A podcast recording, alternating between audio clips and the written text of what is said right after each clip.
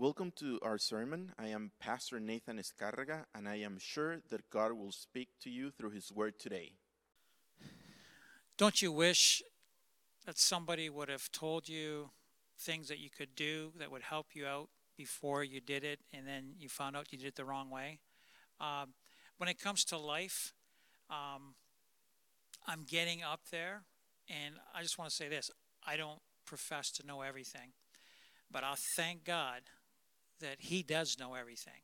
And when it comes to life, how we should live, the things to do or not to do, uh, all these different things, God is very uh, open and revealing those things to, to you. And so um, uh, tonight, uh, 10 powerful tips for life. And so whether you are single, whether you're engaged to be married or married, uh, these tips are for you, regardless of what age you are. They can be applied very young uh, and early on. Uh, one of the things that I really, um, as a as a young man, uh, probably my early 20s, I, I I decided I don't want to reinvent the wheel of life. There's enough people around me uh, that that I can look look to, and uh, when it comes to the Word of God, I, I got to re- recognize very early on I need to go to the Word of God for direction in my life. And so that's what I have done. And so I have, uh, uh, once again, with all my flaws and faults, I have uh, years of experience. Um, I'm in my, well, I can't believe it. I'm going to be getting close to 60 in a few years. And uh, I just even saying that is is very disturbing to me. Um, anyways, I'll get through. Uh, but with experience, uh, so what I'm saying to you, I would want to say to uh, my own uh, daughter, my own child, uh, the things that, that I would say to you today, I would say to you as a son or as a daughter.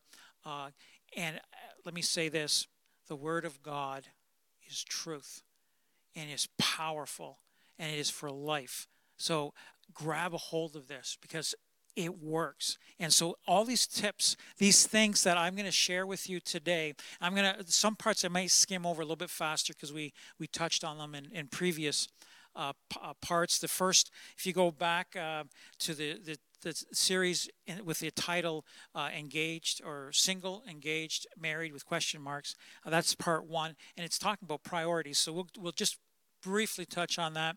Uh, part two had to do with dealing with the past and forgiveness but part three here is dealing how do we deal with things today right now in our in our life and moving forward uh, so that we're not the worst thing is to go around in circles. Who wants to go around in circles? Who wants to be stuck in a rut? Who, who wants to live that way? Who wants to, to live a way that, that you just say, well, I don't know if this is going to work or not? This works because it's not just what I've found out, but it's already been in the Word of God for thousands of years and is there for our uh, benefit and blessing and for life. So, um, so today uh, we're going to go, and once again, some of it will be very quick. We'll just touch on quickly. Uh, just right off the, the top, uh, dealing more so with uh, married uh, uh, couples and um, and those that want to get married, and even single individuals, young men, women, you're, or you're thinking of getting married. let me just touch on this from Ephesians chapter 5, verse 31 to 33. Ephesians 5 31 to 33. Uh, it says, For this reason, a man shall leave his father and mother and be joined to his wife, and the two shall become one flesh. So, marriage between a, a man and a woman, according to the word of God, the two shall, two shall become one flesh. And we're not just talking a physical union, we are talking a spiritual union.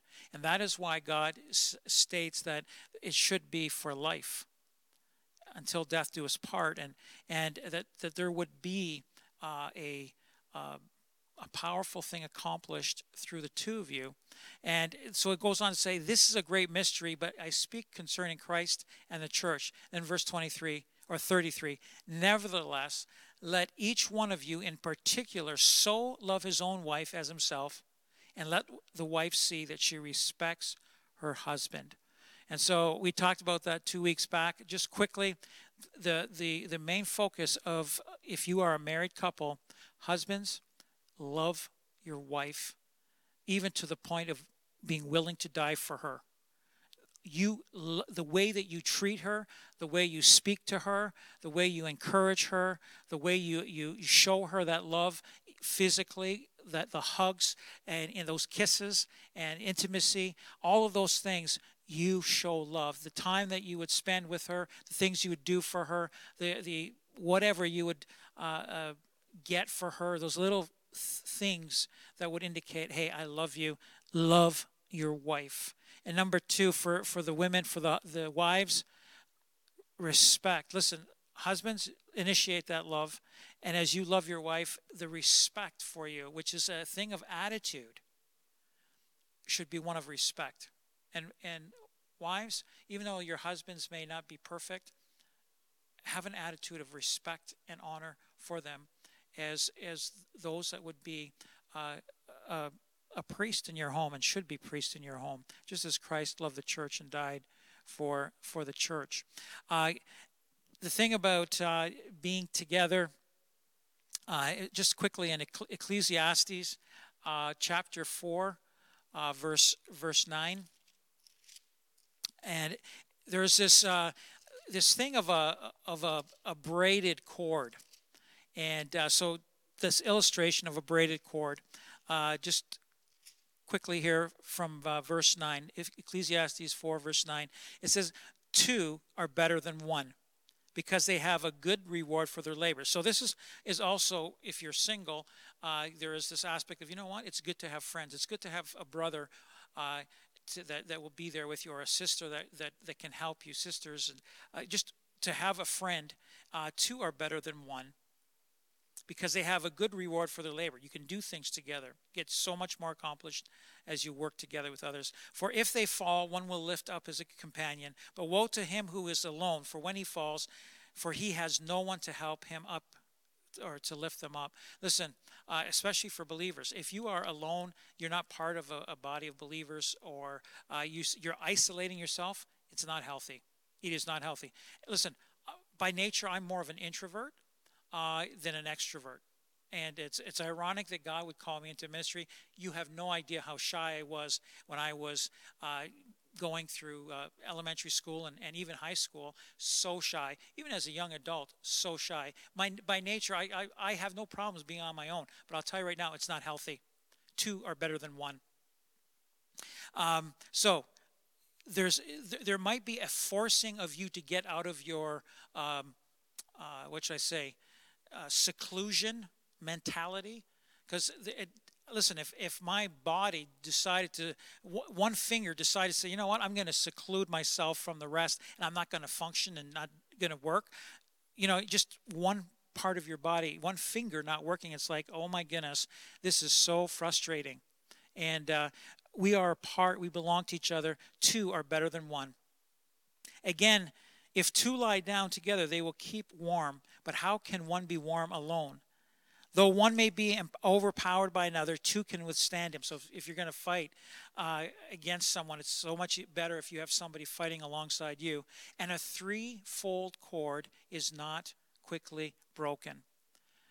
Two strands are good, but three are even better. And in this, in this, I would say, if you're, especially as you're married, that you would include the Lord Jesus, that Jesus Christ would be central in your marriage. And if you're single, that Jesus Christ would be integral in your life.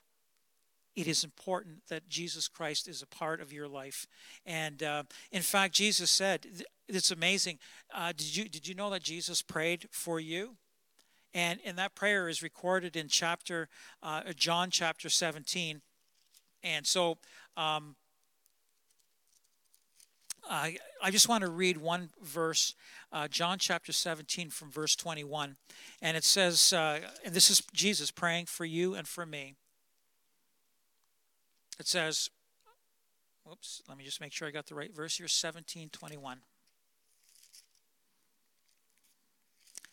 It's on the wrong chapter. So 21, it says, that they all may be one, as you, Father, are in me, and I in you, that they also may be one in us, that the world may believe that you sent me. So, this thing of, of being together in unity. If you're not in unity with, with, uh, with God, with the Lord, as Jesus was in the Father, and the Father, let me read again. You, Father, are in me, and I in you. And that they, those that would believe, that's us, would also be one in us. That we are in with within uh, the Father, the Son, and the Son, and that we are together in unity with them. So critical and so important is what Jesus would want for you. So, uh, just regarding life, don't do life alone. To do life together with, uh, whether if you're married, with some uh, with your spouse, and if you're not married, definitely within the body of Christ, with the church, brothers and sisters in the Lord. Listen, if you don't have a church uh, that you belong to, you need to get into a church. Church is of God. I'm not talking the institution, I'm not talking building, I'm talking the fellowship of believers. Uh, it is critical. And so you need to have fellowship with other believers. Eh, so important. And that we would be together, recognizing that we are one with the Lord. The Lord is with us. He will see us through every situation uh, as we allow Him to be a part of our life, as we invite Him into our lives. Praise God. Uh, second point, I want you to know this.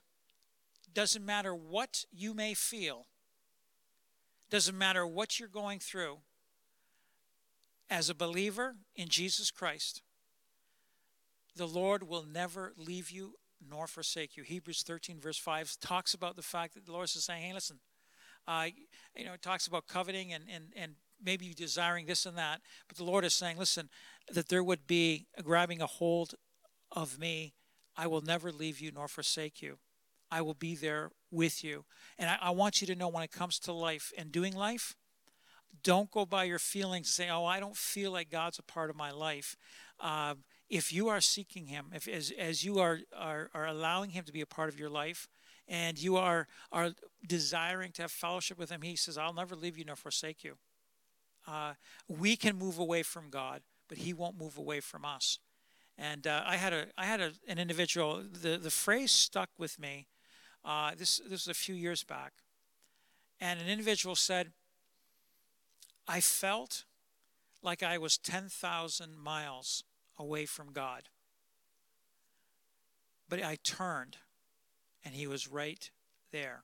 I thought so profound, uh, and uh, just an amazing realization that the Lord, as we allow Jesus into our lives, He is with us. He will never leave us nor forsake us. What a comfort that is uh, as we grab a hold of that. And so often we feel we're alone, even when we're alone from other people and we're all isolated and whatever.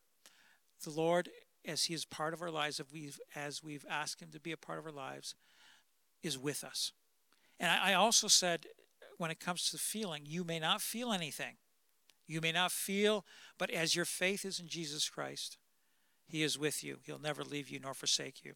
Um, when it comes to priorities, and this is going back to the first uh, session that we had in this series, um, priorities.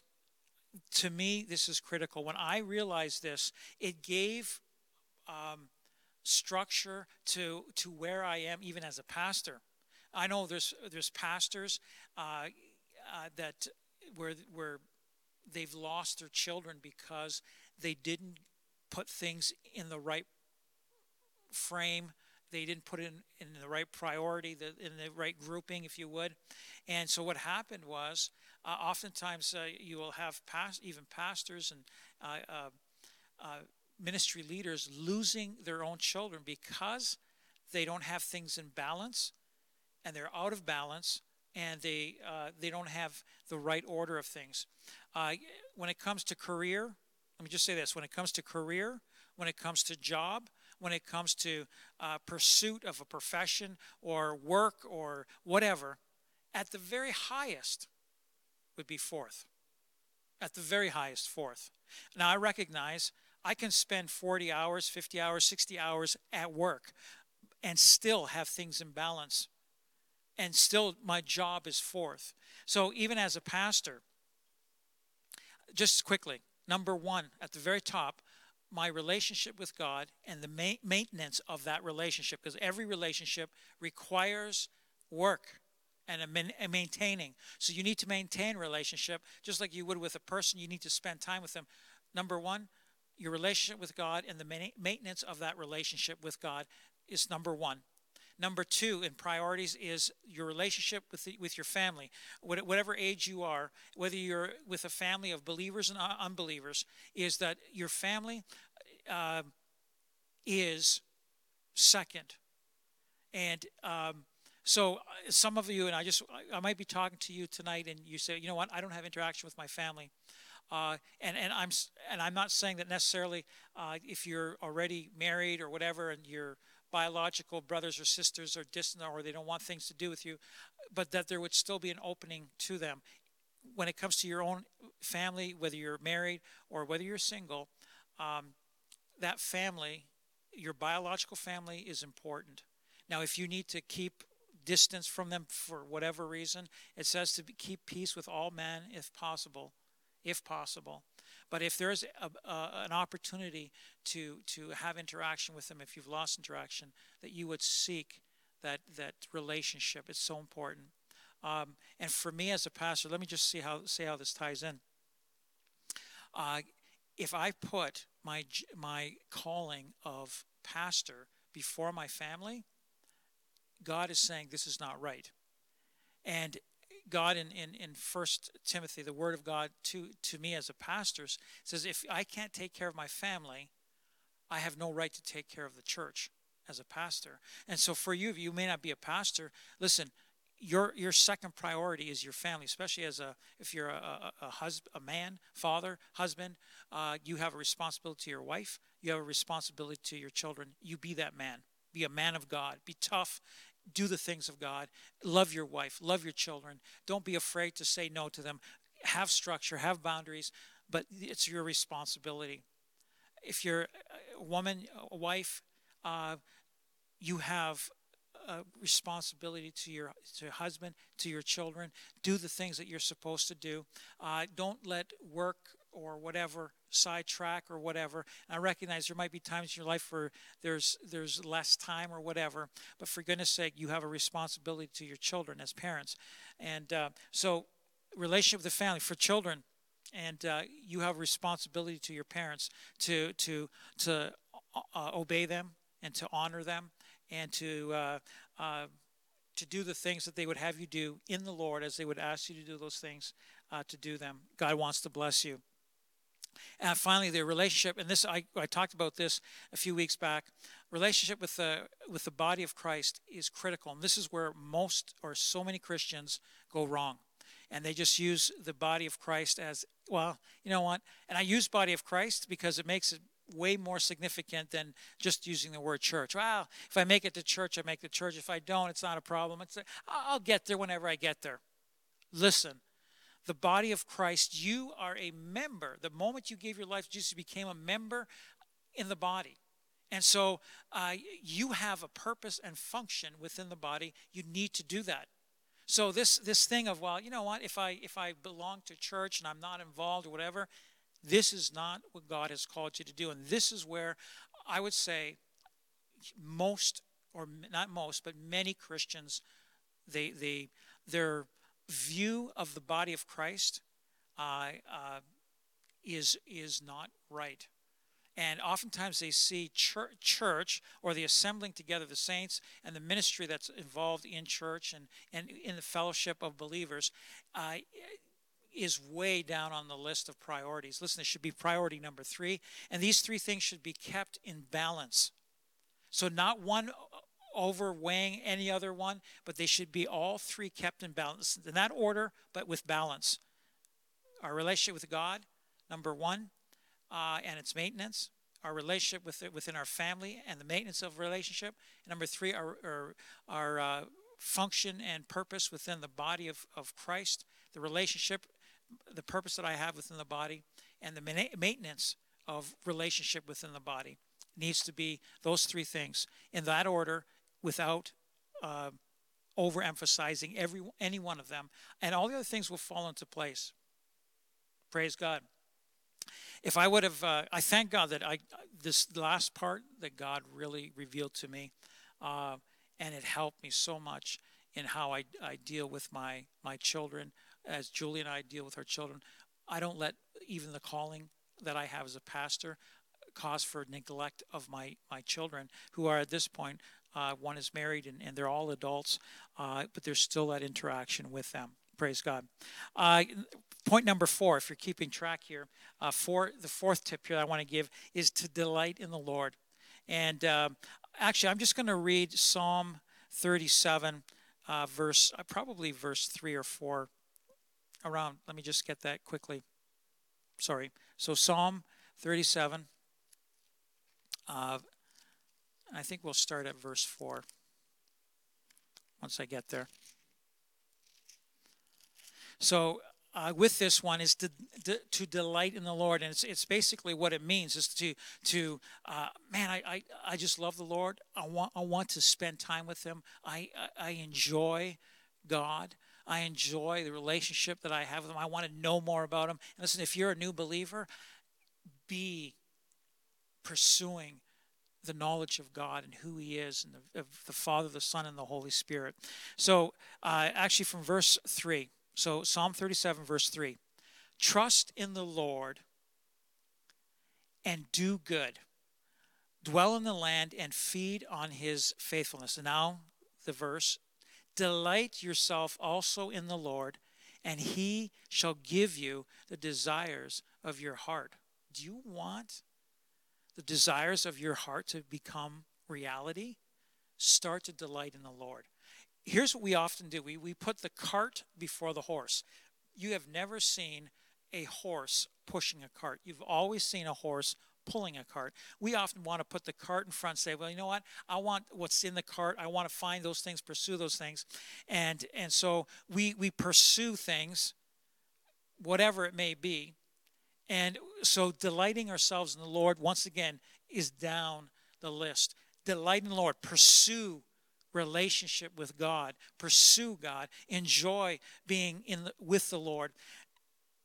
Delight yourself also in the Lord, and He shall give you the, the desires of your heart.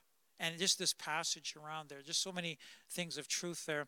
Uh, but I want you to focus in on on how you um, view God the Father, the Son, and the Holy Spirit, and getting to know them better and, and getting to enjoy, just like you would a, when it comes to beautiful friendship or relationship, it's like, oh man, like for myself and, and, and my wife, um, you met her a few weeks ago uh, as she was on the set, but it's like we've been married now, it'll be 34 years coming up in May. And, um, and it's like, even though I'm flawed and she knows I'm flawed, it's like I love my wife so much. I enjoy relationship with her. I enjoy interacting with with her. I enjoy doing things together with her. And uh, same thing with the Lord to delight in the Lord. And it says, and He will give you the desires of your heart. What are the desires of your heart? The Lord is saying, I can make those things work out. So don't put the cart before the horse put the, the cart behind the horse. Let God, let the focus, let the first priority be I'm going to delight in you. You're going to be first in my life. And these all the other things will be added to you. Praise God. To delight in the Lord. The Lord has made you uh, with, with passions and talents. And as the Holy Spirit is a part of it, some of those things, the things that we may even uh, that He's put into us, our, our talents. He's, to be able to use them. Can you imagine using the talents that God has given you? Lord is saying, and the passions that you may have, God is saying, by my Holy Spirit, as you delight in me, I want those things to come to life and to become a reality in your life. Praise God.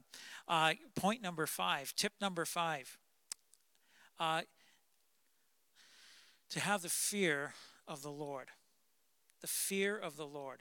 In Psalm 110 or 111, verse 10, it talks about the fear of the Lord is the beginning of wisdom. We're not talking about experience in life. I, listen, you can have a, a young person, you can have a child. If there's a fear of the Lord, there's a, a, a respect of the Lord, there's a, a, recognition of the Lord and who He is. You can have someone that's very young having huge wisdom because of their fear of the Lord, their respect and honor and awe of God. So I it says here in that passage Psalm 111:10 it, it talks about the fear of the Lord being the beginning of wisdom. You want wisdom to know what to do in whatever circumstance? Let God be first, that he would be honored and respected in your life with your attitudes, your thoughts, your your in who you are. Um, and this another scripture, Proverbs 1, verse 7, it says that the fear of the Lord is the beginning of knowledge. To have things revealed, to, to come to life to you. The fear of the Lord is the beginning of knowledge. If you don't have that, you can have a lot of head knowledge and intellectual knowledge about different things. But if you don't have the fear of the Lord, you really don't even have the beginning of knowledge. The Lord God is needs to be first in our life. So the fear of the Lord is the beginning of wisdom. Uh, secondly, it's the beginning of knowledge. Listen to different passages regarding the fear of the Lord um, and just the benefits of having the fear of the Lord in your life. That respect, the honor, the acknowledgement, even to the aspect of obedience and submission and yielding to God. That's all part of the fear of the Lord and recognizing the, the, the omnipotence, the, the omniscience, the, the omnipresence of God. So listen, Proverbs 9, verse 10 says, The fear of the Lord is the beginning of wisdom, and the knowledge of the Holy One is understanding. So here's a reminder of these two points. Uh, Proverbs 10, 27. The fear of the Lord prolongs days, but the years of the wicked will be shortened. So if you want to have good, um, this prolonging of days is a positive statement. It's like, man, I just had a full day. It was a good day. Listen, the fear of the Lord is is the or prolongs days. If you want to have a, a, your your life shortened, it says, "But the years of the wicked will be shortened." Those that are opposed to God want nothing to do with God. Listen, that's a wickedness, especially when God gave His only Son to die for you. And he's saying, Hey, I want you to have life. And you say, Ah, God, I don't need you in my life.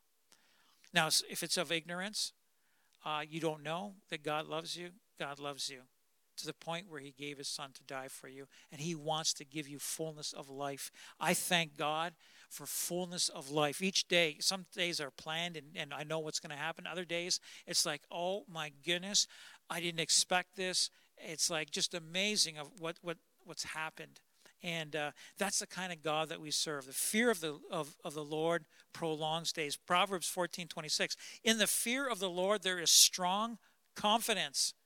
You lack confidence? If you have a fear of the Lord, once again, respect and honor and awe and submission and yielding and obedience, all these things having to do with the fear of the Lord, it is, there is strong confidence. So if you want confidence, put God first and his children will have a place of refuge. Not only are you bold and confident, you can run to the Lord in the times of storm and shelter because there's a recognition of God and a fear of the Lord. And his children will have a place of refuge always. And and verse 27, the very next verse, Proverbs 14, 27 says, The fear of the Lord is is a fountain of life to turn one away from the snares of death. Listen, fountain of life. Once again, it's talking about the, the fullness, The, the, think of a, uh, of a, a fountain of, of water flowing and, and gushing forth. We're talking about refreshment. We're talking about fullness. There's, I- don't know about you, I can remember, uh, especially in school as a kid, it seemed like the school fountains always had the coldest water. And it'd be after you come out of gym or you come from recess or whatever, and you'd just go and you turn the tap and this fountain would gush out and you'd just be taking in the water. There's something about a, a refreshing glass of cold water. And here it says, the fear of the Lord. If you want to have that gushing forth in your life of, of fullness of life, it begins with the fear of the Lord. Praise God. It's a fountain of life to turn one away from the snares of death. And it's so true uh, to have life eternal with God. Ver, uh, Proverbs 15, 16 Better is a little with the fear of the Lord than great treasure with trouble. So you don't need to have much, but if you have the fear of the Lord, you can have absolutely nothing. But with the fear of the Lord, the Lord is with you and, and He will keep you. So you don't have to have very little. It's not like, oh man, I need this or I need that. There's no contentment in life.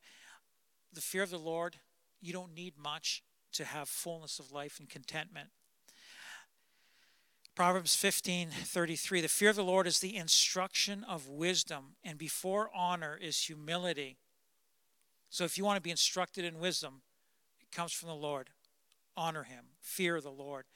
And before honor is humility. If you want honor, there's a submitting, a thing of humbling yourself before God, and, and there will be an honoring of you and lifting up. And, and, and that lifting up is of, of God. God lifts you up even as you would humble yourself before him.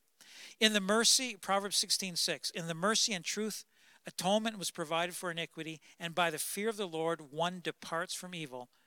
If you have a problem with sin and temptation, turn to the Lord, that he would be first and foremost in your life. And there's a turning away, a departing from evil, even as you recognize the, the chastisement of the Lord of the Father in our lives when we when we are purposely doing wrong.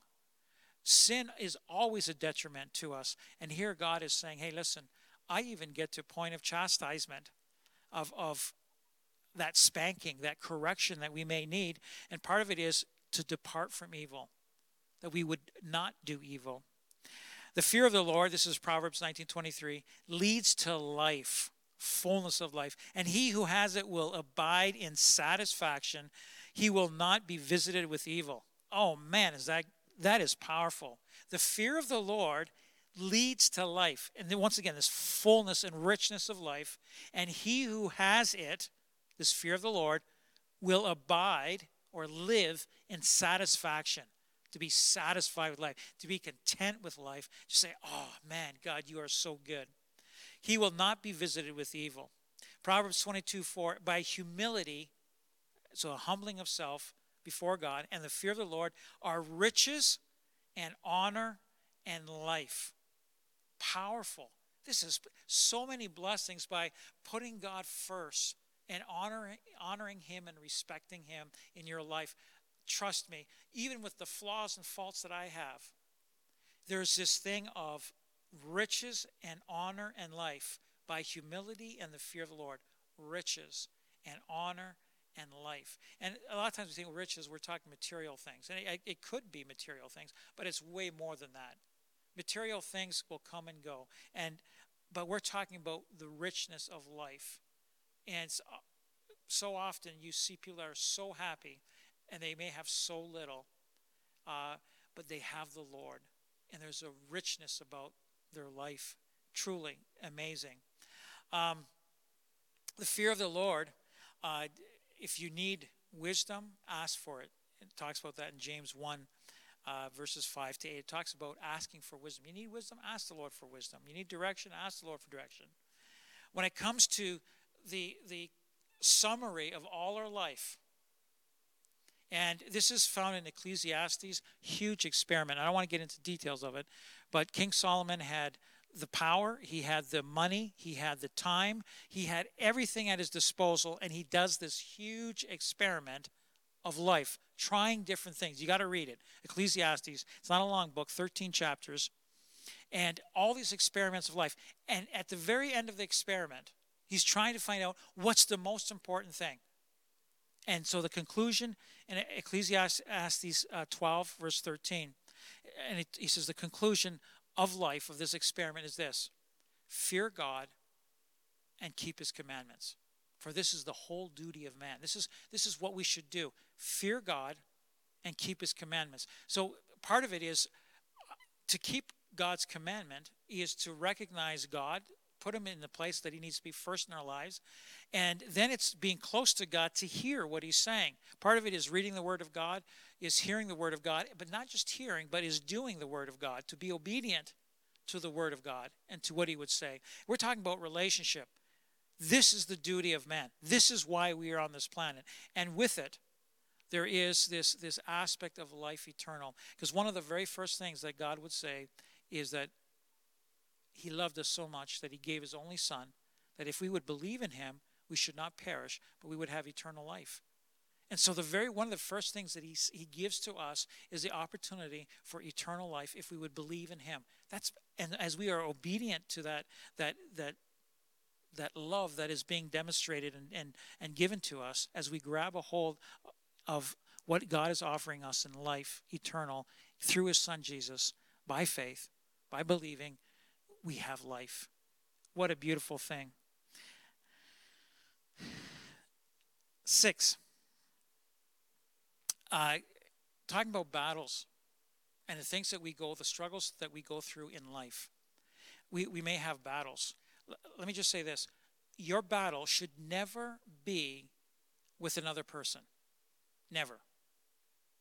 I'm not saying that you can't have conflict with others or, or there might be disagreement or whatever, but you should not be taking time to say, you know what, I'm going to fight with this person. I got to fight this person. I got to get even with this person. I need to retaliate, whatever. Um, if we're going to fight, the fight that we need to fight, first off, is against Satan. You say, wow, I, have never seen Satan. Now, let me just say this. The Lord says that we don't wrestle against flesh and blood. And this is in Ephesians chapter 6, verse uh, chapters or verses 9 to 19. Read it. Uh, it talks about the fact we're not fighting against things that we can see. We're fighting against uh, demonic entities. That is where our fight needs to be, not with other people. And so, uh, if you're struggling with your spouse, uh, there needs to be forgiveness. You need to talk things out. You should not be fighting against your spouse. If you have a problem with your brother and sister biologically, work things out. If you have a, a problem with your brother and sister in the Lord, work things out. Go talk to them. If there needs to be a, an asking of for, forgiveness, ask for forgiveness. If there needs to be a, a giving of forgiveness, to forgive, forgive. But for goodness sake, your battle is not against people. It shouldn't be against people, it is against the enemy. Secondly, uh, regarding battles, uh, the battle is truly against one that is there to steal, kill, and destroy you. In John 10, verse 10, it says, The thief comes to steal, kill, and destroy, but I have come that you might have life and have it more abundantly. Recognize that we are facing a foe that we can't even see that wants to steal from you, rob you of so many different things. He wants to kill you, if possible, physically, and he wants to or destroy you spiritually that you will spend eternity apart from God. That is goal, his goal because he hates God and he hates God's creation, even though he was a created angel with full uh, free will to serve God or not, and he chose to to to not serve God. He's saying, "Hey, I can be like God," and the thing of pride. And anyways, our fight is against Satan at this point in time. The weapons that we use, prayer. Prayer in, in 2 Corinthians chapter 10, verse 4 and 5, it talks about the weapons of our warfare are not carnal, but mighty through God to the pulling down of strongholds. And, and it goes through a list of four, four different things there. Powerful. I don't want to get into too much of it. Read that passage, 2 Corinthians chapter 10, verses 4 and 5, and just look at what you can do in battle against the enemy by prayer. It's a prayer is a powerful thing. One thing that prayer is is communication with God, and part of that communication, in that communication, oftentimes there are, are uh, there's authority given to us in Jesus' name, and as we have faith in Jesus' name, that we can do amazing things to to bind the enemy, the strong man, and to to uh, tear down strongholds that the enemy has put into our life or someone else's life. We can pray for those things to come down, and uh, uh, yeah, just powerful. The the uh, the priorities, the high things that people may have, we can tear, uh, we can cast those things down, those priorities in other people's lives. And you may say, "Wow, can I? Do I have that uh, power to be able to pray those things for other people that are going through problems and whatever?" Absolutely. And you say, even for the unbeliever, absolutely. In the end, though, they still have free will. But I, I saw this in in somebody's life as we began to pray according to 2 Corinthians 10 4 and 5. And we were praying for this person. They had been apart from the Lord for years. For years. We're talking probably 15 years. As a young person had gone astray, and then they uh, we started praying for them and within two or three months of beginning to pray for them specifically by name uh, they i can remember i spoke with this individual and uh, and she said you know what it was like I was coming out of the fog. I, just, just this last while, I've, it's like i am coming out of the fog. I can see now and see the things that are, are not good in my life.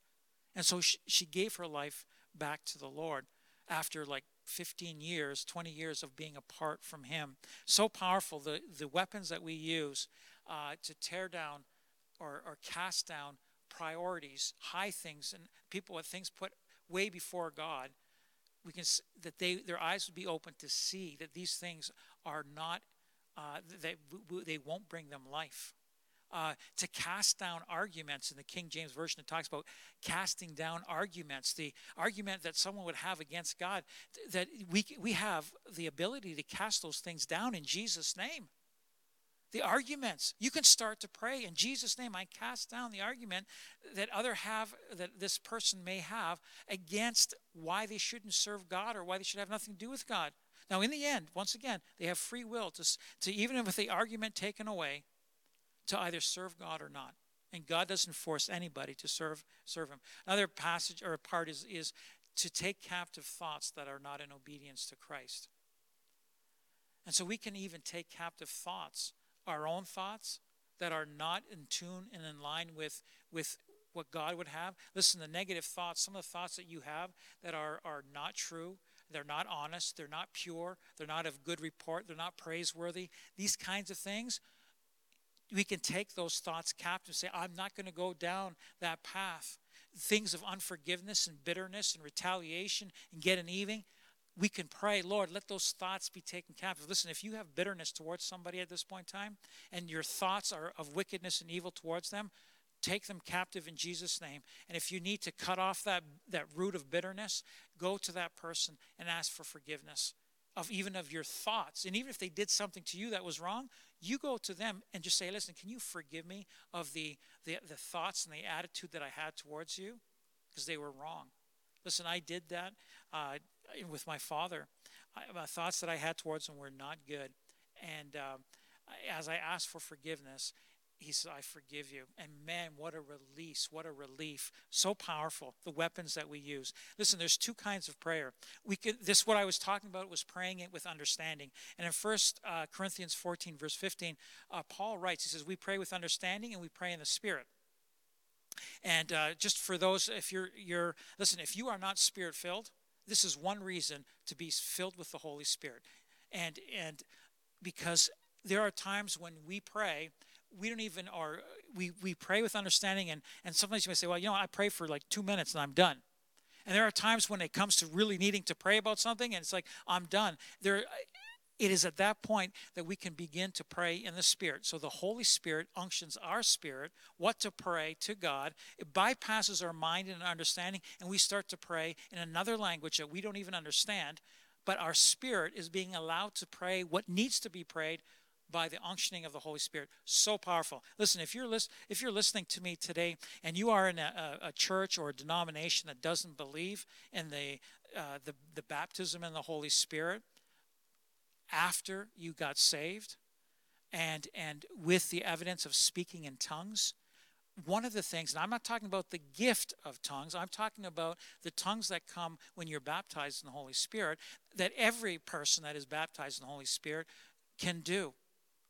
And as you begin to pray in the Spirit, there are powerful things that can be accomplished because the Holy Spirit is letting our spirit know how to pray to God. So powerful. And Satan, he hates it.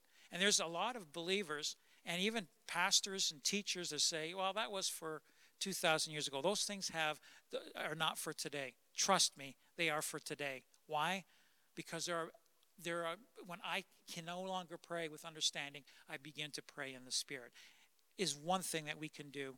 Uh, so, uh, yeah, seek that. The baptism of the Holy Spirit comes with one of the very first things that comes with the baptism of the Holy Spirit. This uh, the thing of speaking in tongues. Um, when it comes to the battle, may I say this: the church is critical.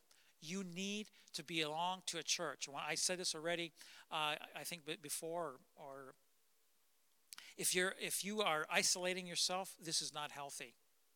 You need to be in the church in a body of believers during this COVID time. Listen, you need to remain connected with the church. You need to remain connected with brothers and sisters. I thank God. I, am so excited about all those that come for prayer.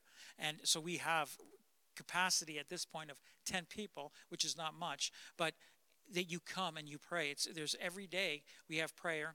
Uh, and the, the thing uh, in, on Sundays, pray on your own. Very shortly, we will be out of this situation. Come to church. It is important. The gates of hell will not prevail against the body of Christ. Never. Not in a not in a million years.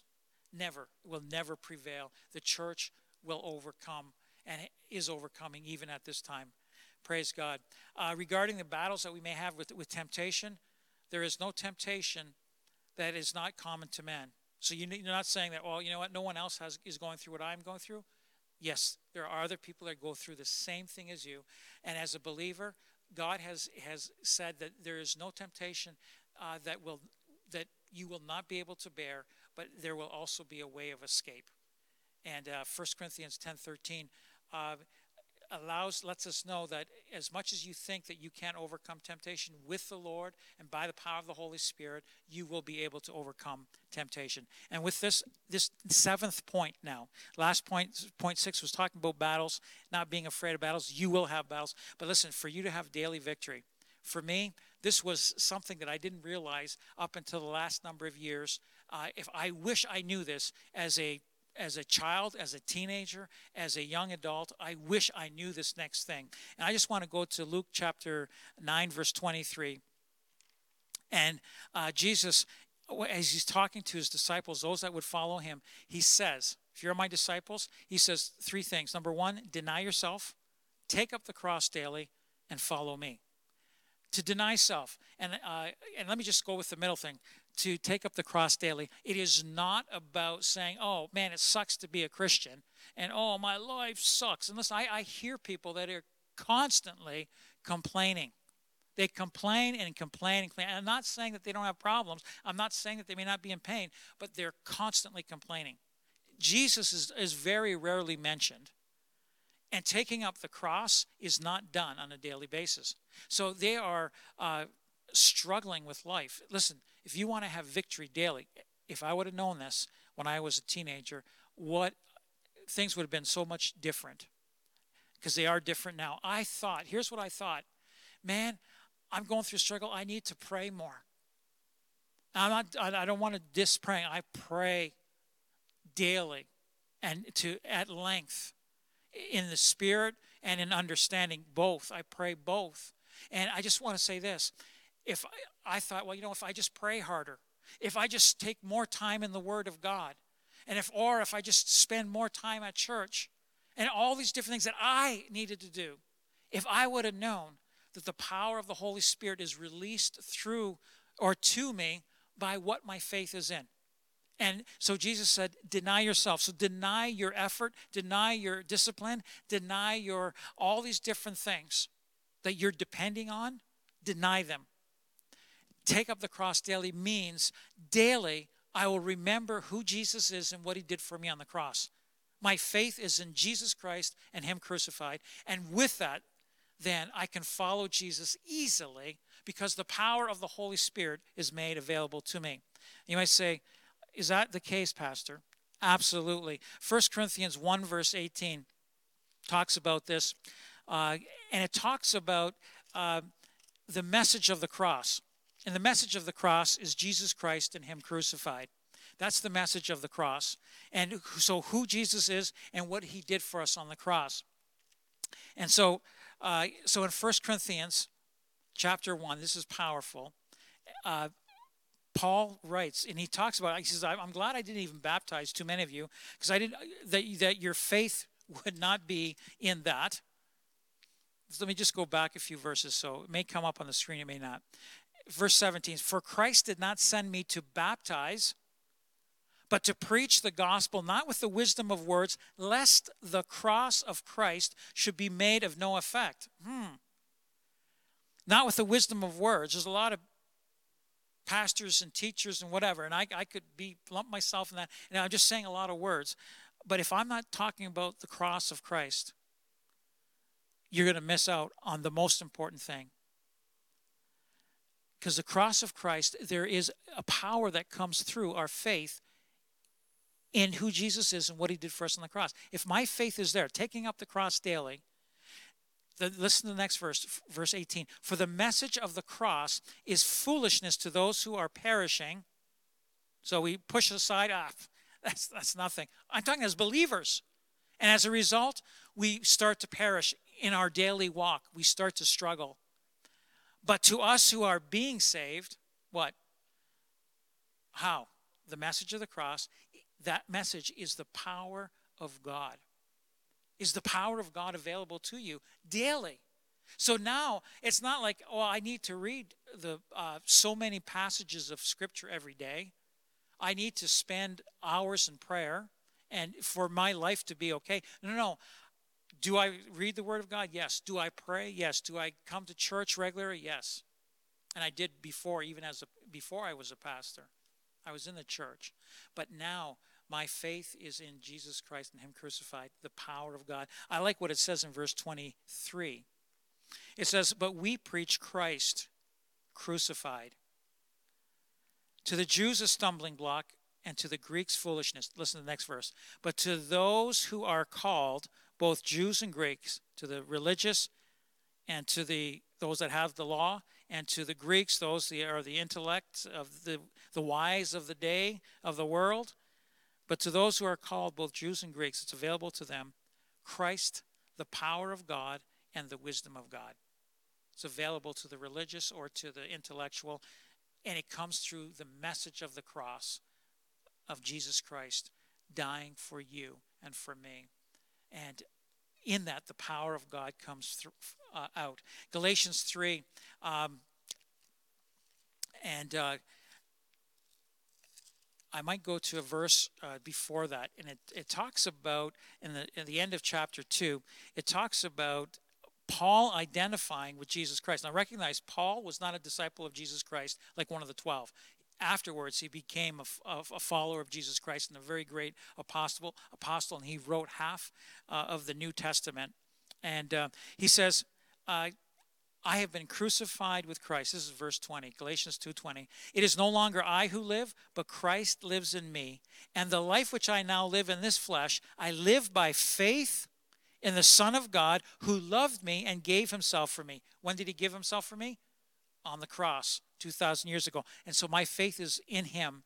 I live in the flesh in this body I live by faith in the Son of God who loved me and gave himself for me. And now listen to verse 21. I do not set aside the grace of God, for if righteousness comes through the law, then Christ died in vain. So it's not by me keeping the law that the power of God and the grace of God is available to me, but it is by my faith in Jesus Christ on a daily basis. The most powerful thing that I've learned in my entire life as a believer is that fact. Is the by far Jesus Christ and Him crucified. My faith in Jesus Christ and Him crucified. And now my walk is so much easier because the Holy Spirit is made available to me. Listen, so the next verse verses here. Chapter 3, Galatians 3, verses 1 to 5. O foolish Galatians, who should who has bewitched you, deceived, that you should not obey the truth, before whose eyes Jesus Christ was clearly portrayed among you as crucified? That's what I, he's like, when I came, that's, or that's what's been portrayed to you as Jesus Christ and crucified. This only I want to know, learn from you. Did you receive the Spirit, the Holy Spirit, by the works of the law, by you trying to be a good person and keeping the law and doing all the different things? You Got to do this, got to do that, and whatever? Or by hearing of faith, putting your faith in the gospel of, of Jesus Christ and Him crucified? Are you so foolish, having begun in the Spirit, in the power of the Spirit? Are you now being made perfect by the, by the flesh, by your effort in keeping the law? Absolutely not. These are all rhetorical questions. Have you suffered so many things in vain, if indeed it was in vain? Now, verse 5.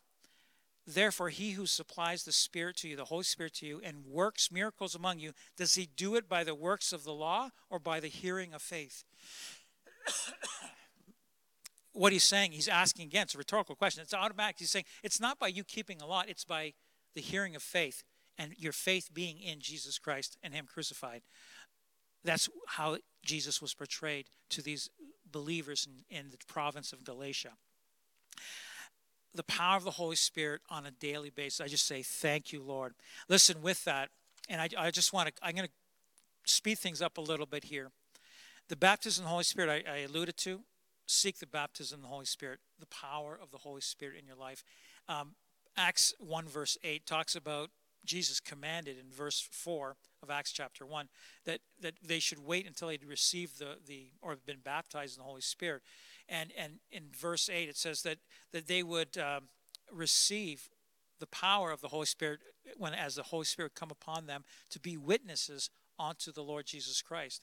And to be a witness unto the Lord Jesus Christ is to is is to know once again who he is and what he did for us on the cross. There's a witness of that. I recognize Jesus died for me.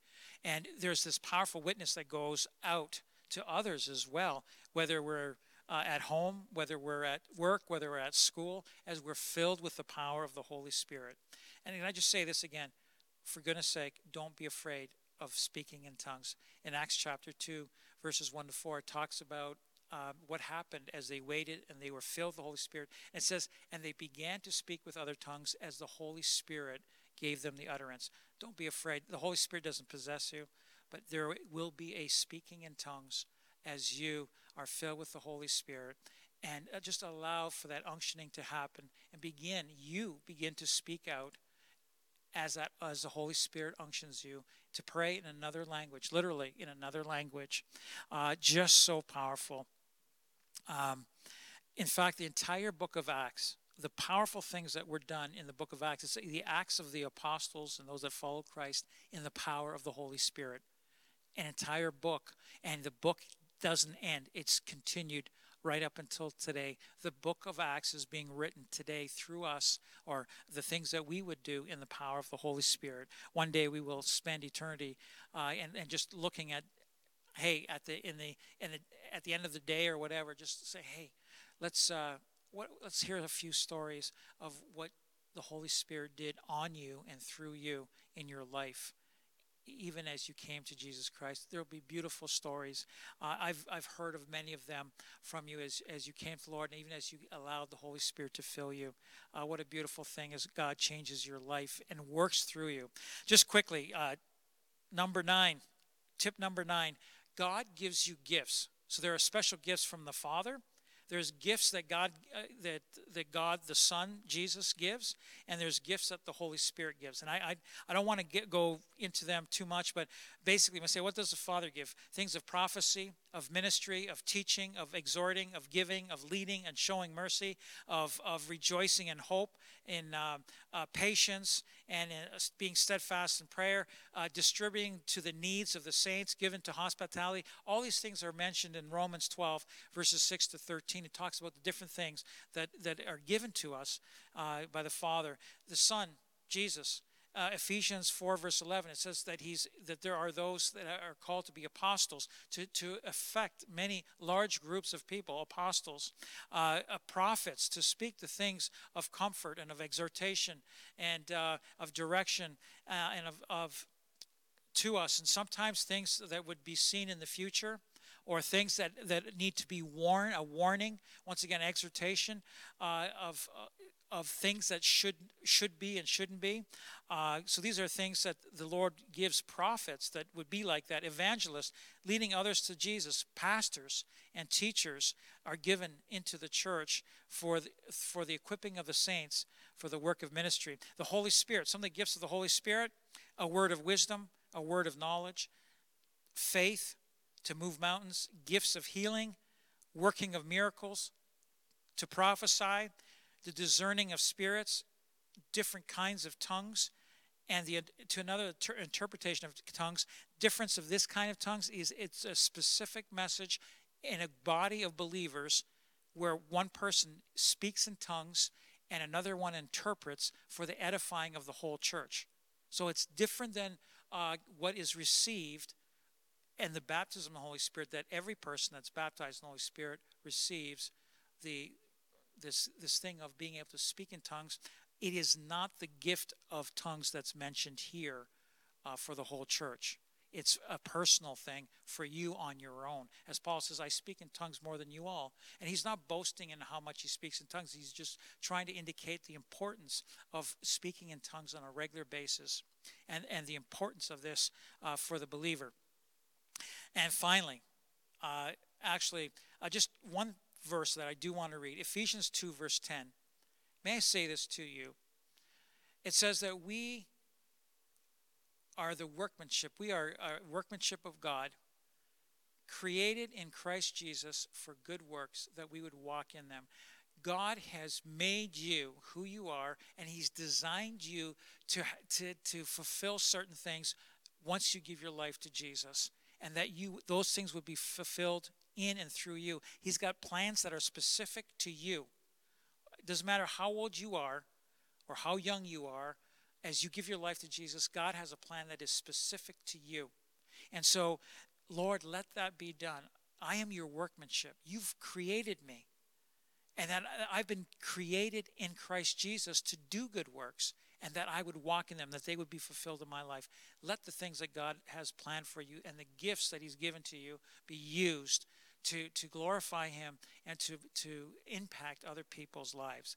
Finally, tip number 10 when you are not sure, when you're not sure about things, always go by the Word of God. Psalm 119, 105 says that, that His Word is a a lamp to our path and a light or a light to our path and a lamp to our feet. There's a thing of seeing. We may not see all the way down the road, but we can see in front of us. For today, we can see. This is what needs to be done. The Word of God. Always go to the Word of God. Don't. Uh, so when you're not sure, always seek godly counsel. Don't go to the world for counsel. Go to those that are, are, are godly and of the Lord to seek counsel to, to give that they would give you counsel so many I, I can't understand why why christians would go to to worldly counselors doesn't make sense that we would seek godly counsel uh, when you're not sure always pray with thanksgiving in philippians 2 7 and 8 it talks about uh, bringing our prayers and our supplications with thanksgiving to the lord we can bring our needs to the Lord. And it says that the peace of God that passes all understanding will keep your heart and mind through Christ Jesus. And so I just want you to know at this time that if when you don't know about something or you're not sure about something, go to the Lord, let the Lord know, pray about it, and say, Lord, I need direction, I need guidance, and and and hear from him. Allow him to give you a peace of heart and mind, even when you don't know what to do. And lastly, uh, point number four under when you're not sure what to do always wait upon the lord.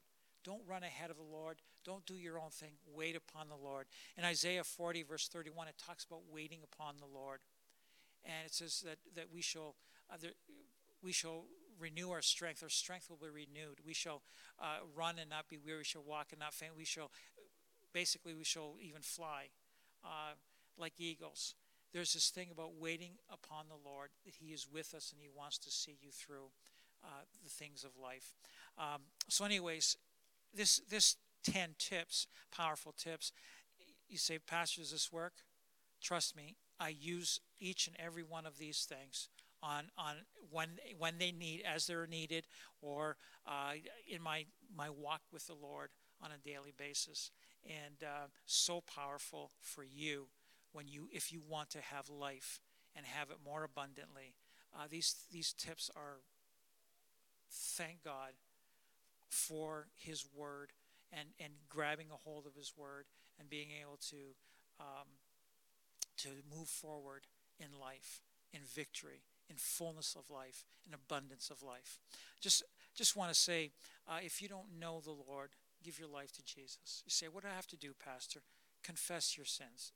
Why do I confess my sins? Because my sin separates me from God. One sin separates me from God. Just one. We've all sinned. We've all fallen short of the, the glory of God. So confess your, your, your sin to the Lord. The, the moment as we confess our sins, there's a, a, work of cleansing that takes place by the blood of Jesus Christ. As we're, we're, we're not confessing our sins to a man, we're confessing to God. And as we confess that we are sinners, the Lord forgives us and He cleanses us and He washes us clean by His blood. And the second thing to do is, is make a confession of who Jesus Christ is and what He did for you.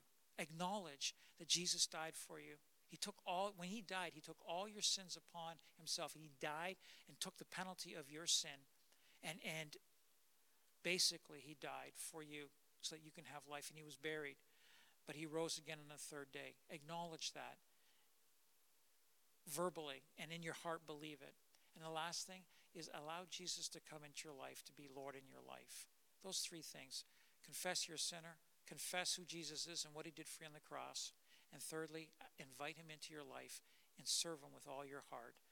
He loves you so much, loves you so much, and he desires for a full, full life with him on this side of heaven and then for all eternity. Praise God.